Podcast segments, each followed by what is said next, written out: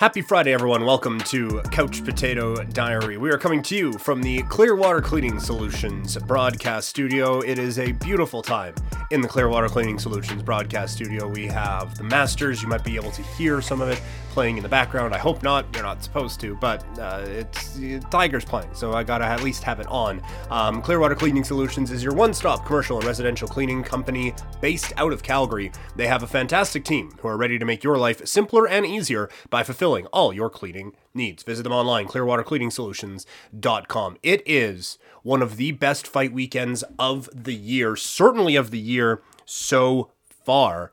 Um, we have coming up Gennady Golovkin is fighting, Ryan Garcia is fighting, and I think this is easily the best UFC card that we have had in 2022 so far. So a, a lot to, to get into. Um, didn't get to go as in depth in the previews as I wanted to because of that whole COVID thing that I was going through. But there's a lot of fights that I at least want to touch on on this. We'll start with the boxing, as Gennady Golovkin is looking to solidify his chance of fighting Canelo Alvarez one more time as he goes to the Saitama Super Arena in Saitama City, Japan, to take on Ryota Murata for the IBF and IBO middleweight championships as well as the WBA super middleweight championship. This should not be a difficult test for Gennady Golovkin, I don't believe.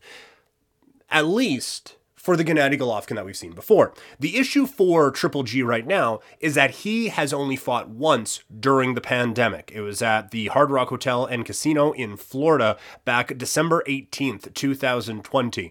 Not that you need to fight during a pandemic, but this is a fighter who has only fought three times since 2018. Since his loss to Canelo Alvarez back in 2018, he has fought three times. One of those against a, a very, very good Derevyanchenko back in October. Um, but he, he really hasn't been able to test himself all that much. And there, there's a couple of ways you can look at that. This is a guy who is in his 40s now. And so, because of that, I would say the less wear and tear on the body, the better. But if this is a, a Gennady Golovkin who is not necessarily back at his sharpest, then Murata is a fighter who can at least take advantage of that a little bit. I, I, don't anticipate that. I think the likely outcome in all of this is Gennady Golovkin gets a win and then he will face Triple G coming up in probably I would say September after. Um, sorry, he'll fight Canelo after um, in September after Canelo wins his next fight coming up next month. Actually, exactly a, month from uh, when I'm recording this here on the, the Thursday here before Fight Night Friday.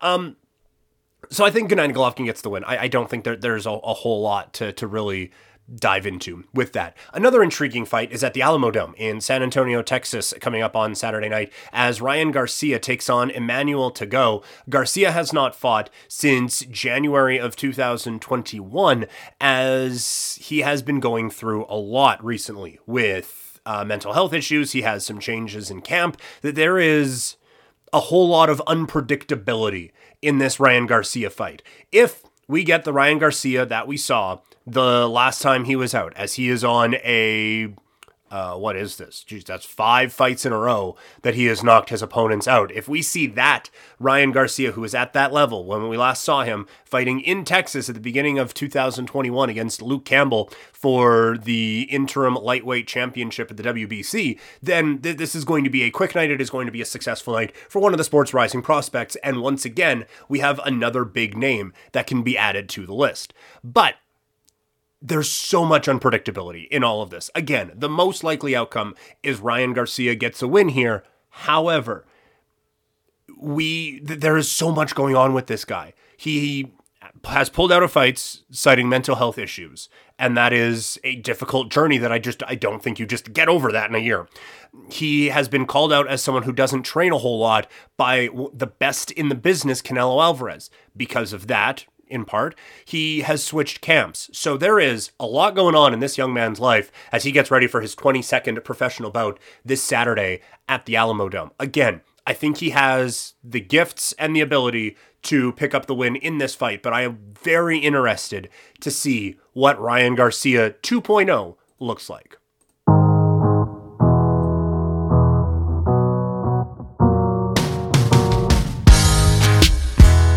You hear on Couch Potato Diary is provided by Wasted Talent. You can find them on Instagram at Wasted Talent with X's where the A's would be. Find their producer on Instagram at Tommy Fresh Music and check out their new music out now. UFC 273 from Jacksonville, Florida, the VyStar Veterans Memorial Arena is going to be home to I would say probably the deepest UFC card we uh, card we've had so far this year. Again, I apologize. Normally, I like to go a bit more in depth on some of these.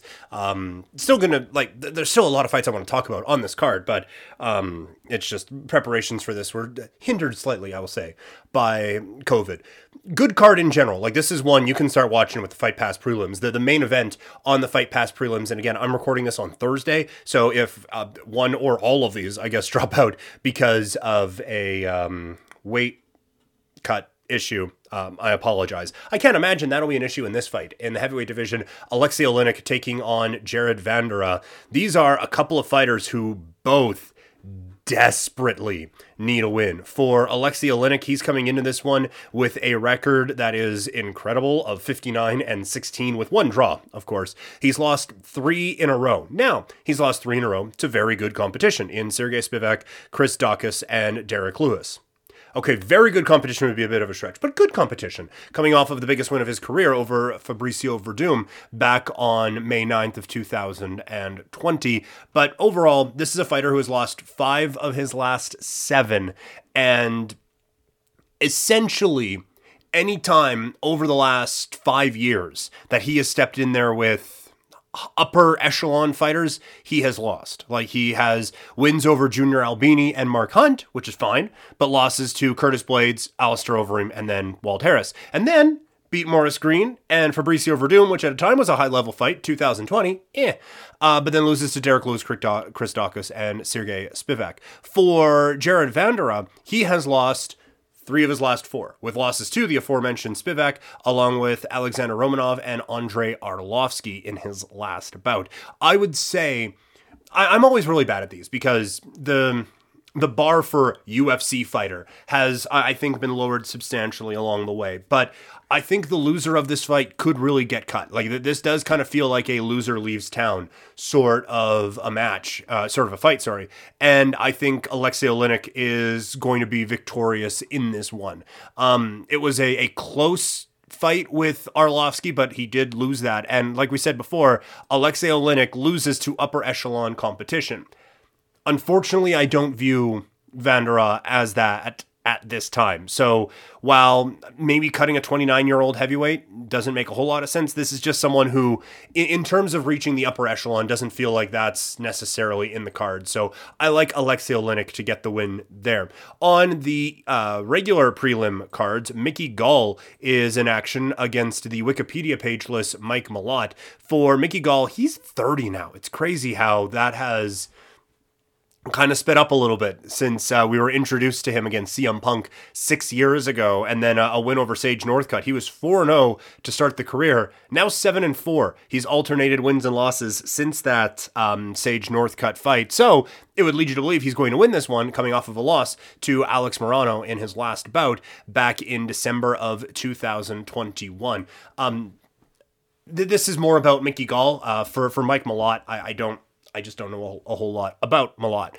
For Mickey Gall, this is someone who I think the promotion actually had a lot of interest in. Obviously, like you look at the fights that he got, CM Punk, Sage Northcutt, also fight against Diego Sanchez in there, a, a relatively high profile bout against Mike Perry. This, this is someone who the organization has been behind and just can't fully get there because, as we just discussed, the results are so all over the place. And the resume looks fine, like 7 and 4. Okay, that's pretty good. Six wins by submission. Okay, that's great. Again, 4 0, four submission wins to start. It just it hasn't got into second gear in the UFC career yet for Mickey Gall. I don't I I came into this thinking, okay, yeah, there, there's probably still something there.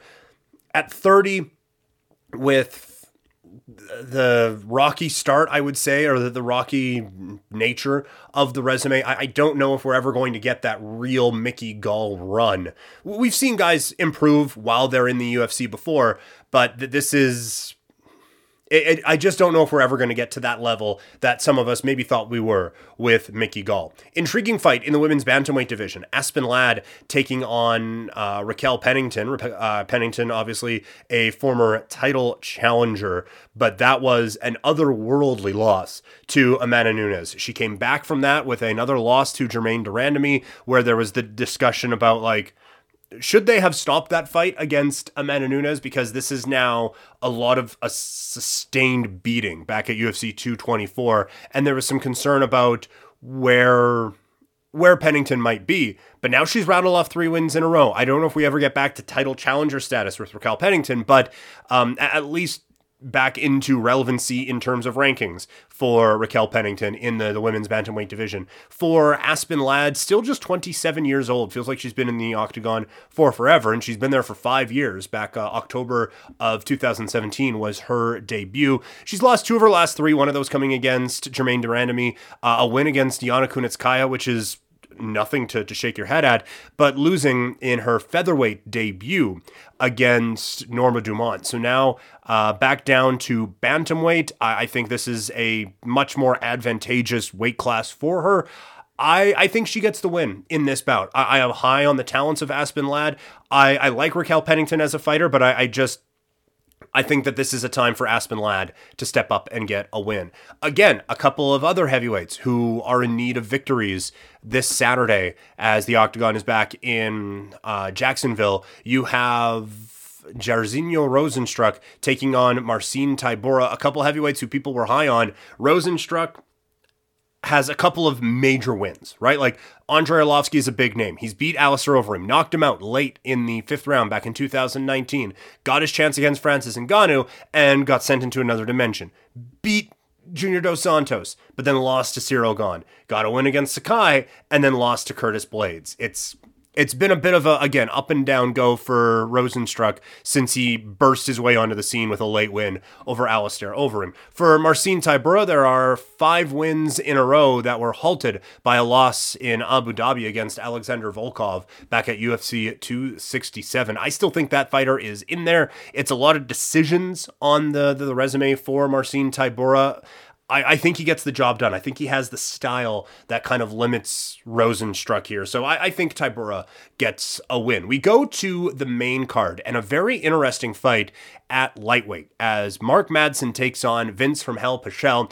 Madsen is undefeated uh, with three wins coming in the octagon one in 2019, one in 2020, one in 2021. The most recent, a split decision win over Clay Guida.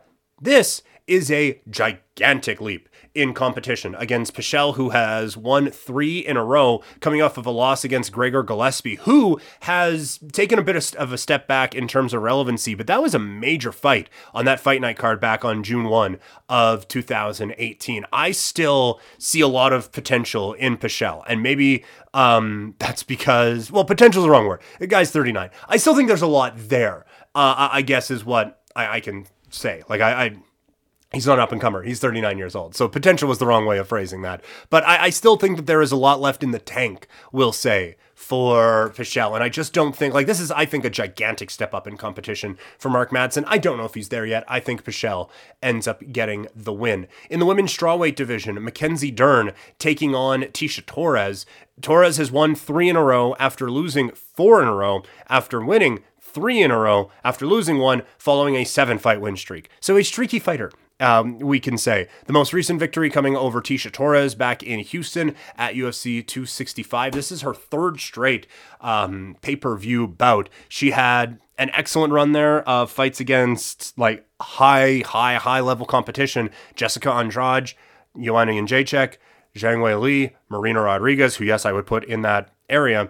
Um, the, the three wins certainly don't match the, the resumes of the, the four losses, but still, Tecia Torres is getting back on track, taking on Mackenzie Dern, who lost her last bout to Marina Rodriguez, coming off of a, a four fight win streak. I again view this as a pretty big, I don't want to say a jump up in competition because Marina Rodriguez was that jump up, and I don't think she passed that test very well. I, I think Tecia Torres will be an interesting test to see where Mackenzie Dern is at. I will admit it, like I I tried to see what a lot of people saw, and obviously, like the, the grappling skills are excellent. They they really really are. But I think Tecia Torres is strong enough both just as a fighter and in the the grappling department of blue belt in jiu-jitsu that she won't necessarily wade into those waters. I don't think Mackenzie Dern is going to be able to put Tecia Torres in a position to take advantage of the gra- grappling advantage that she has. I think Tecia Torres gets the, the win in this bout.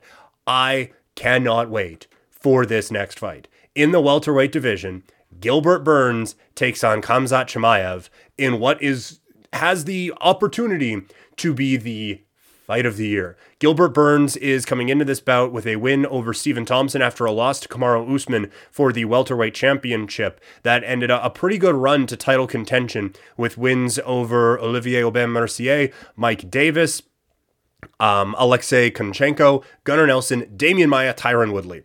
So he definitely worked his way up into title contention, but Kamzat Chimaev is a different animal, coming off of a win over Li Jingliang. Uh, I said that really badly. sorry. Uh, also a victory over Gerald Meerschaert back in 2020. Rhys McKee also fell victim, as did John Phillips. This is without question the most difficult fight of Chimaev's UFC career. That it is not even close, and yet everyone is still believing that Chimaev is able to get it done. There is a lot telling me that Gilbert Burns is at least a live dog in this fight because of more high level experience. But I think that this is the, the, the Chimaev run. I think that we are now looking at one of the, the next great forces in the welterweight division. This is going to be a hell of a fight. I cannot wait. You, you have Chimaev, who his UFC career second round knockout at a minute 12 then, so what's that? That's six minutes and 12 seconds. Three minutes and nine seconds for the next fight. So we are up to nine minutes and 22 seconds. Uh, sorry, nine minutes and 21 seconds. We don't add a lot to that when he beats Meerschaert in 17 seconds. And then uh, he beats up on Li Jingliang in 3 minutes and 16 seconds. So this guy has spent just over 10 minutes in the UFC octagon in four fights. He is an absolute force. I think that continues. And honestly, I think he should get the next title shot at 170 pounds with a win over uh, Gilbert Burns here. I, I think th- this is the time to just attach the rocket to the guy and just shoot him to the moon. There, this this has all the makings of the next star in the welterweight division. That brings us to the two title bouts on the card. Aljamain Sterling defending his championship in the bantamweight division against the man he took it from, the interim bantamweight champion Petr Yan. The way that Aljamain Sterling won that belt is always going to be up for debate as he was getting annihilated by Petr Yan, who in the fourth round at 429 landed an illegal knee Aljamain Sterling could not continue. This is not professional wrestling where the title can't change hands on a disqualification. It super can, and it did. And Aljamain Sterling won the Bantamweight Championship. Petr Yan has followed that loss by beating up Corey Sandhagen for five rounds to win the interim Bantamweight Championship. Yan feels like he is the best fighter in this division. I like Aljamain Sterling a lot, but he wasn't winning for a second in that fight against Yan. Now, that is not to suggest that he cannot get better, and I think you give, what is that, almost 20 full minutes of tape of what this fight can look like of Sterling versus Petr Yan to a pretty good coaching staff at Serra-Longo, and there are going to be adjustments made. I just don't think you can coach him up to a level that Petr Yan is at. Yan has phenomenal technique on the feet and is just an absolute pinpoint assassin when it comes to, to some of the strikes that he can land. I like Aljamain Sterling a lot, and if he loses this bout, I would I would not mind a third one. But I, I think right now is Petr Yan's time, and I think he gets the um, I think he gets the the, the victory here um, and gets his title back, a, a, title that he probably, I mean, he should have lost. Like, definitely don't throw an illegal knee, and that was um, a moment of weakness. But he, he gets the win here. And then in the main event, in the featherweight division, Alexander Volkanovski defends his title against the Korean zombie Chan Sung Jung. Uh, but just going by Korean Zombie now. Zombie is coming off of a win over Dan Ige following a loss to Brian Ortega, while Volkanovski is defending the championship that he won uh, from Max Holloway back in 2019, defended in a split decision win over Max Holloway back in 2020, and in 2021 won a unanimous decision in the fight of the night against Brian Ortega for the win. There are going to be a lot of people who maybe haven't kept up with the Korean Zombie. He hasn't fought on a pay per view since UFC 163. That was back in August of 2013. He fought against Jose Aldo on that card. Lyoto Machida against Phil Davis was the co main event. So, if you're not one who pops in on the odd fight night, you may not know that there have been substantial improvements to this fighter's game. And this is where I almost wish sports betting was kind of like investing, where it's like, I, I do not think Korean Zombie wins this fight. Is there a non zero chance? Yes, but it's not much more than zero. However, I think he's going to do better than the odds would suggest. And the last time I checked, Volkanovski's around minus 700 th- this fight is going to be closer than that. So I wish I could buy a little bit of stock in this just being a close fight, you know, um, I- instead of just having to go all the way of picking Chan Sung Jung. He has made improvements. He is not just the zombie where he got the nickname from, where he's just going to march forward, hands down, and just throwing bombs um, at you. He, he took the time while he was away in the, the, the Korean, Korean military and then coming back fighting Dennis Bermudez, Yair Rodriguez, Renato Moicano, Frankie Edgar, Brian Ortega, and Dan Ige, he has grown as a fighter. And the, the loss against Yair Rodriguez like should not have happened. He was winning that fight until Rodriguez lands a, a ran. I don't want to say a fluke elbow because it was there was a lot of skill involved in that, but it, it was it was an interesting shot anyway that maybe makes this title opportunity for uh, Korean Zombie maybe makes it take a little bit longer, but he ends up in a, a, good situation. This was supposed to be a Max Holloway fight, but Max Holloway um, could not make it into about and then this fight got delayed, but they're still going to have it. This is a really intriguing fight because Zombie has grown into a more technical fighter. The problem is you are not going to out technique Alexander Volkanovski. There are advanced things that he can do on the feet that he has learned in his time at training at uh, City Kickboxing and Tiger Muay Thai out in Australia that you, you just you you it is so tough to prepare for him. I think he is one of the highest level fighters in the sport. And I, I, think we will get to a point where we can talk about him as one of the higher level fighters of all time. I think the pressure that he puts on fighters and then the technique that he is able to follow that pressure with is unlike a whole lot that we have seen before. And while Korean Zombie his technique has improved, it is not at this level. Um, I think this is going to be a bit of a closer fight, but I think Alexander Volkanovski gets the win, setting up a third bout with Max Holloway, even though he has defeated the former featherweight king on a couple of occasions. That second fight was a very close split decision that a lot of people had going Holloway's way. Um, so I think there will be a trilogy, even though the champion has won two in a row. But we are uh, we are looking at one of the, the, more complete fighters you will see in the UFC octagon, and it will be another a, a, treat to watch him again this Saturday from Jacksonville. So those are the picks. Thank you all so much for tuning in today. Uh, I am going to Saskatchewan this week. I am hoping that we will still be able to put some shows out there for you from Saskatchewan. A lot of that will depend on rural Saskatchewan internet. I have been told it's improved, and I have been told that it is good. So, um, probably a bit of Blue Jay stuff coming in, as that's going to be a lot of what I'm uh, watching while I'm out there. Really excited to be out to enjoy opening day with my family. Hope you all uh, are enjoying it as well. So, the Clearwater Cleaning Solutions broadcast studio gonna be moving for uh, about a week as we head out to Saskatchewan. Spring into action with Clearwater Cleaning Solutions this spring and get 10% off your booking when you call 403 274 3998 and mention spring promo. That is 403 274 3998. Um, and mention spring promo. Thank you all so much. Enjoy the fights, enjoy the golf, enjoy the baseball, enjoy a great time in sports, and I'll talk to y'all later. I'm out.